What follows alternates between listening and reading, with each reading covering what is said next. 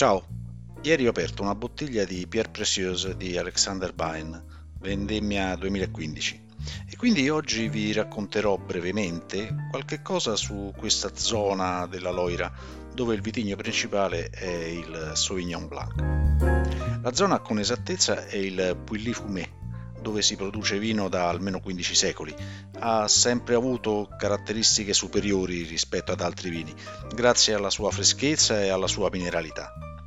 Il terreno infatti incide molto sugli aromi ed il gusto dei vini, soprattutto in questa regione, che insieme alla vicina zona di Sancerre produce probabilmente i migliori Sauvignon Blanc che si possano assaggiare.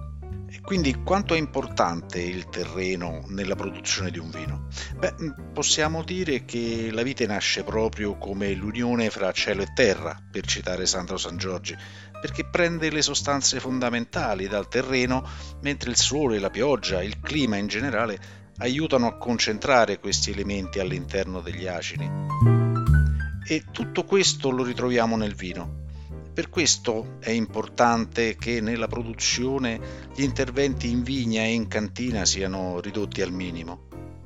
Per quello che riguarda il terreno della Valle della Loira ci sarebbe da fare un'intera lezione di geologia, quindi io vi racconterò quello che ho imparato un po' studiando il vino come sommelier, non come enologo agronomo chiaramente, e parlando con i produttori o leggendo libri, recensioni.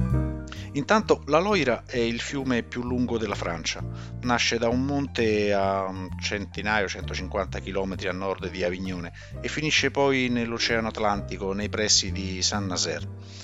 La zona che ci interessa è quella dove la Loira inizia a spostarsi verso nord-ovest e Pouilly-Fumé si trova nella parte orientale del fiume. La valle formata dalla Loira è relativamente giovane, mentre il terreno sottostante si è formato circa 150 milioni di anni fa, alla fine del periodo giurassico. Il terreno è composto soprattutto da gesso e silice, lo stesso materiale di cui sono composte le famose bianche scogliere di Dover. In quel periodo geologico, infatti, lo stretto della Manica non esisteva, sarebbe stato più difficile anche fare la Brexit. Ci pensò allora il movimento della massa terrestre. Il terreno scese lungo la zona dello Champagne e lo Chablis, e questo durante il Giurassico, fino a fermarsi poi in questa regione, formando poi la valle della Loira ed una serie di piccole valli, con un, ognuna con un proprio clima, un terreno molto specifico.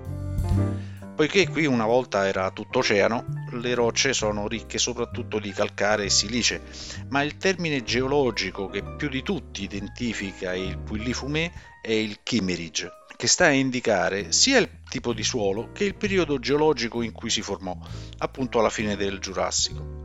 Le terre chimmerigiane sono quindi l'elemento distintivo del terreno su cui nasce il Sauvignon Blanc di Pouilly-Fumé. Prendono il nome proprio da una baia del Dorset, in Inghilterra appunto, che a quell'epoca infatti era un tutt'uno con quello che oggi conosciamo come continente europeo. In pratica il Kimmeridge è composto da un insieme compatto di calcio e conchiglie, ostriche soprattutto. A Pouilly-Fumé si intrecciano terreni composti da marne chimmerigiane, argille ricche di silicio e argille ricche di calcare. È un terreno fortemente alcalino, ossia il contrario di acido. Ricordate un po' la differenza tra basi e acidi? Ecco, il terreno è basico, insomma. Eh, quello che ci importa è come incide questo terreno sul vino, sul suo aroma, sul suo sapore. Indubbiamente la caratteristica tipica del Sauvignon Blanc di Pouilly-Fumé e anche di Sancerre è la mineralità ed è talmente potente che si rischia a volte di confondere un Sauvignon Blanc da uno Chardonnay prodotto nella stessa zona. Anche se Sancerre e Pouilly-sur-Loire eh, siano a pochi minuti di distanza, l'una ad ovest e l'altra ad est del fiume, i due vini sono differenti perché lo è il terreno. Il Kimmeridge è più concentrato nella zona orientale, quindi Pouilly, e più ci si allontana dal fiume più diminuiscono le concentrazioni calcaree e invece aumentano quelle silice. Ad una degustazione attenta ed ovviamente con i vini giusti, la differenza tra le due tipologie si sente, altro che. I metodi di produzione poi possono sottolineare l'aspetto minerale, cercare di ammorbidirlo, dipende dal vignaiolo naturalmente. Qui le uve maturano un pochettino prima rispetto ad altre zone della Francia e quindi vendemmiando prima l'acidità delle uve tende a sopraffare l'aspetto minerale di pietra focaia, un po' fumoso appunto, del Sauvignon Blanc. Se invece si lasciano sulla pianta più a lungo si favoriscono le parti aromatiche perché l'acqua all'interno degli acini evapora e quindi la concentrazione degli zuccheri delle sostanze è maggiore.